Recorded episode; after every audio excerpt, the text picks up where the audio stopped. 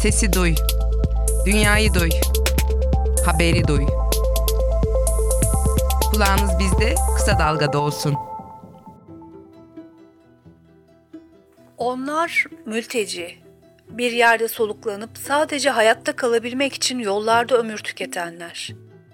Onlar insanın ancak romanlarda, abartılı macera filmlerinde yaşayabileceği ölümcül serüvenlere atılan vatansız kalmışlar.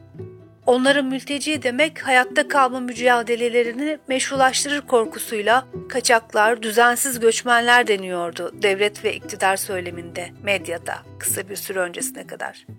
Türkiye'nin Avrupa'ya karşı mülteci resmini çekip de sınırları aşma kararının ardından kaçak ya da düzensiz göçmen değil de mülteciler diye anılmaya başlandılar. Türkiye'de kuytularda, gölgelerde yaşayanlar, görünmez olanlar artık yabanlar da ne orada ne burada. Ünlü felsefeci Derrida'nın mülteciler göçmenler için ortaya attığı hayaletler kavramı üzerine tam da düşünülecek, konuşulacak zamanlar.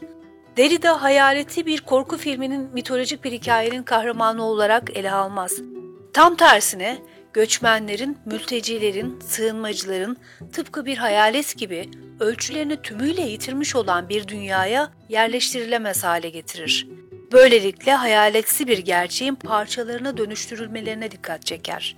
Her türlü kimlikten, sınıftan arınmış, atılmış, aidiyetsiz göçmenler, sığınmacılar, mülteciler, tıpkı bir hayalet gibi. Ama hayaletlerden kurtulmak için kimse onların arasına girmek istemez ki.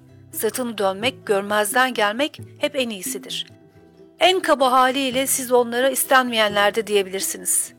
Türkiye'nin istenmeyenleri, görünmezleri çoğunlukla sadece ve sadece çocuklarının hayatta kalması için görünmeme mücadelesi verenler, kapıların açılmasıyla sınırlara doğru yürüyüşe geçti.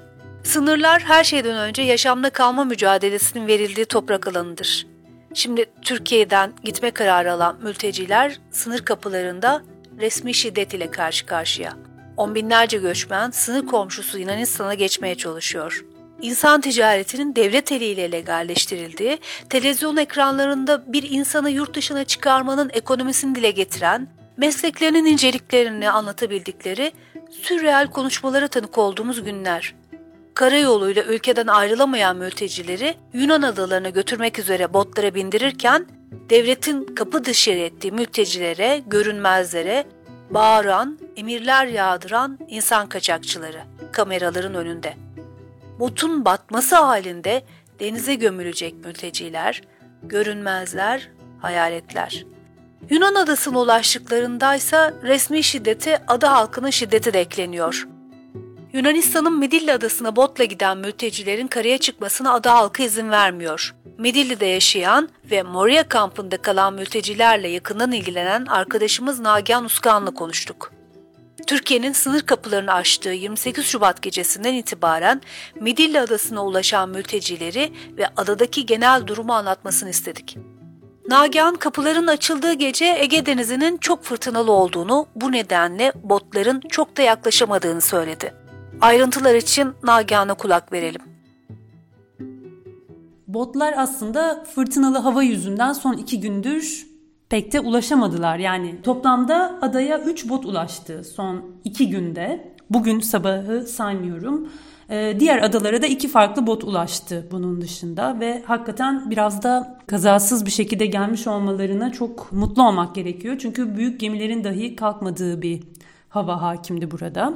Ve bu gelenlerin son iki günde sahil güvenlik tarafından herhangi bir engellemeyle karşılaştığını söyleyemeyiz. Midilli halkının Moria mülteci kampında yaşayan mültecilere yönelik sert tutumu biliniyor. Adada mülteci istemediklerini ifade ediyor. Hatta geçen hafta adada çatışmalar yaşandı, genel grev vardı. Bunların ayrıntılarını da sanıyorum e, sizden dinleyeceğiz. Türkiye'nin sınırları açma kararının ardından ada halkının tutumu da tabii kaygı verici. Merak ediyoruz. Neler yaşanıyor? Bundan sonrasını sizden dinleyelim. Botları gözetleyen arkadaşlara sağcı grubun saldıracağına dair böyle bir söylenti vardı. Biraz böyle hani gergin bir hava hakim. Bu iki gece önce e, yine çok tedirgin edici bir olay yaşandı. Moria kampında yalan bir haber yayıldı. Sınırlar açıldı diye bir haber yayılmış Moria'da yaşayanlar arasında. Herkes e, neyi varsa toplayıp iskeleye doğru yürümeye başladı Moria'dan. Tabi burada bunu hatırlatmak gerekiyor. Buradaki göçmenler başvuru süreçleri devam ettiği için e, adadan ana karaya geçiş izinleri yok normal şartlarda ve tabi bu bir hapishaneye dönüştürüyor onlar için bu adayı. Ve Atina'ya gemiler sizi bedavaya götürecek diye bir haber. Göçmenler iskeleye doğru akın etmeye başlıyor. Bu sırada sadece bir grup bir araya geliyor. Yaklaşık önce 30 kişiden oluşan sonra sayıları yüzü geçen göçmenlere saldırmaya hazırlanıyorlar. Polis göçmenlerin önünü kesiyor. Bu grubu dağıtıyor. Polis göçmenlere saldırıda bulunuyor ama neyse ki çok ciddi bir kaza yaşanmadan göçmenler kampa geri dönüyorlar. Şu ana kadar adaya yaklaşık kaç mülteci ulaştı ya da ulaşmaları mümkün olabildi mi? Bu sabah deniz biraz duruldu ve 10 kadar teknenin 400 kişiyle birlikte geldiği söyleniyor. Burada teyit edilen rakam 4 tekne de 4 küçük bot olduğu yönünde ama 10 kadar tekne çeşitli verilerden elde ettiğimiz. Bunlardan biri yanaşırken Yunanlı bir tekne gidip daha varmadan onlar ada yakınlarındayken motorlarını bir şekilde bozuyorlar, kırıyorlar ve bu grup denizin ortasında bir yerde mahsur kalmış durumda. Sahil güvenlik yardım etmiyor. Tam şu konuşmayı yaptığım saatlerde en son bir grubun yardıma gittiğini öğrendim. Teknede bulunanlar yakınlarında bir Türk gemisinin de olduğunu ama yardım etmediğini de söylüyorlar. Böyle bir bilgi de var. Peki şu anda adada durum nasıl? Şu an Moria köyü yerlileri de kilisenin çanları çalıyor alarm halinde ve bir araya gelmiş ve Moria kampına doğru gidiyorlar. Kendi eylemlerini yapmak için ne biçimde olacağını şu an kestiremiyorum. Şu an Yunanistan hükümetiyle ada sakinleri arasında ciddi bir yol ayrımı var. Her ne kadar ilk başlarda adaları göçmenlerden temizlemek gibi vaatlerle adadan oy toplamayı başarmış olsa da bu hükümet ama genel noktada yerel yönetimde Yunanistan hükümetine karşı bir tutum içinde. Geçtiğimiz hafta çok çatışmalı geçti. Bunun başlıca nedeni de Mandamados köyü yakınlarında yapılması istenen kapalı göçmen kampı. Bu kampın gerekliliğinden bahsedilirken gerçekten akıl almaz şeyler savunuluyordu. İşte bunlardan biri Aa, göçmenler koronavirüs olursa orada kalacak işte bakın size bulaşmayacak. Hani bunu ikna etmek için kullanıyorlar. Onun dışında savunulan fikirlerden biri bu kampın yine Mandamahados yakınlarında böyle bir adacık, Midilli'den kopuk başka bir kaya parçası diyeyim. Ada demeye bile e, el vermiyor. Yani orada iskelesinin dahi olmadığı, böyle yaşamın gerçekten imkansız olduğu bir yere göçmenleri kapatmak. Ama bu da bir şekilde neyse ki geçmedi, hani kabul edilmedi. Burada Mandamados köyü yakınlarına kurmak istenen kampa karşı böyle bir karşı duruş oldu. Çok farklı gruplar bir araya geldi bunu e, savunmak adına bu kampa karşı olarak. Çeşitli motivasyonlar var. Bu gruplardan bazıları hakikaten göçmenlerin kapalı bir kampa hatta hiçbir kampa girmemesi, sınırların açılması ve özgürlükleri adına mücadele veriyor. Az sayıda değil bu grup. Özellikle Mandamados köyü adanın komünist köyü olarak biliniyor. Hatta girişinde e, Mandamados köyü Komünist Parti'ye oy veriyor diye kocaman bir yazı var. Burada 2015-2016 yıllarında da bu köy aslında bir süreliğine göçmenlerin geçiş kampı olarak kullanılmış ve bu süreci oldukça olumlu bir tavır sergileyerek atlattığı biliniyor. Şimdi durum nasıl? Durum şu an çok farklı. Geçici olmaktan çıkmış bir durum. Tabii bu köyün içinden de özellikle tarımı kötü etkileyeceği yani bir tarım alanı çünkü bu buna dair motivasyonla karşı çıkanlar da var. Aynı şekilde köyün içinden ya da dışından daha sağcı reflekslerle ve hatta ırkçı ve faşistlerin de olduğu bir grupta var yani çok ciddi göçmen düşmanı gruplarda birlikte direnişe geçtiler. Neler yaşandı? Şuradan alayım 24 Şubat akşamı böyle Atina'dan gemiler dolusu polisler adaya akın etmeye başladı. Ve halk bu polisleri e, adaya kabul etmedi bir şekilde. Liman personeli hiçbir yardımda bulunmadı ve adalılar barikatlar oluşturdu çöp kamyonlarından ve polisleri almak istemiyoruz. Burada gece 2-2.30'a kadar çatışmalar oldu. En sonunda polis yerlileri dağıtarak diğer polislerin gelmesini sağladı adaya, e, Atina'dan gelen polislerin. Ama tabii bu burada bitmedi. Sonraki günlerde ciddi bir şekilde Mandamados köyü yakınında çatışmalar devam etti. Henüz birkaç gün öncesinden bahsediyoruz öyle değil mi?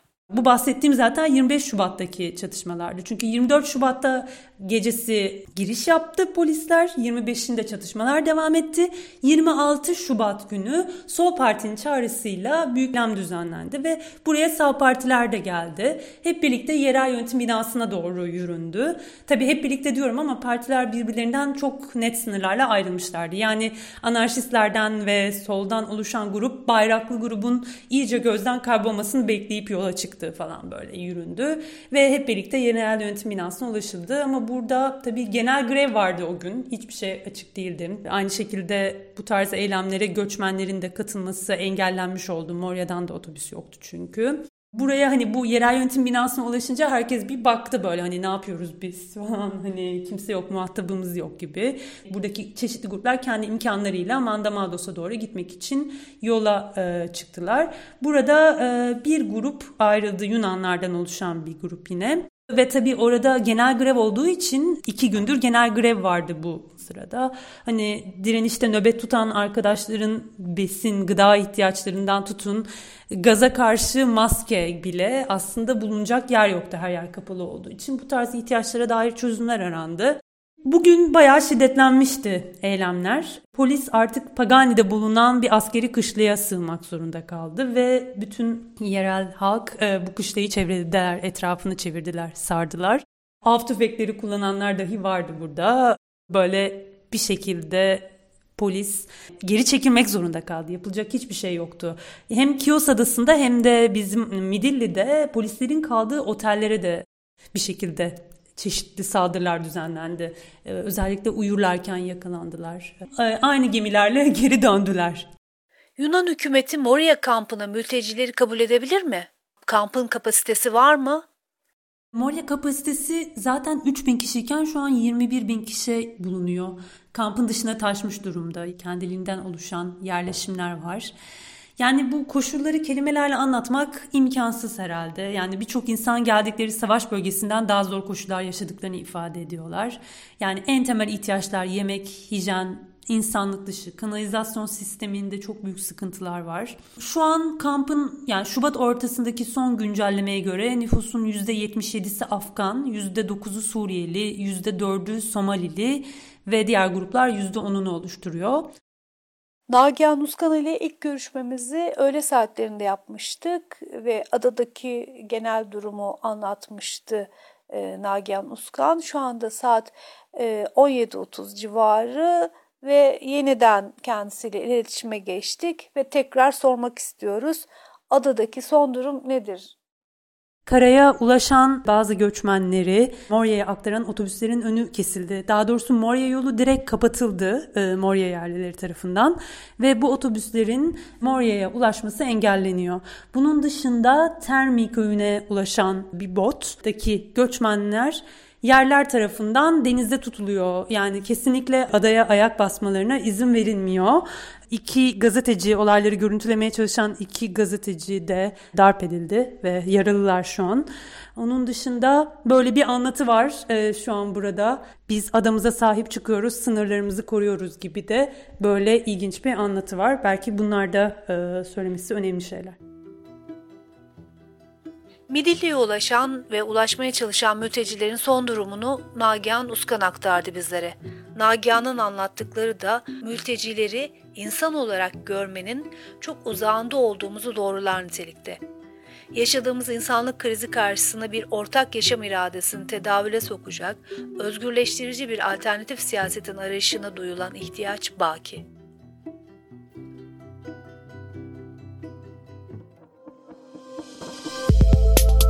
Bizi Kısa Dalga Net ve podcast platformlarından dinleyebilirsiniz.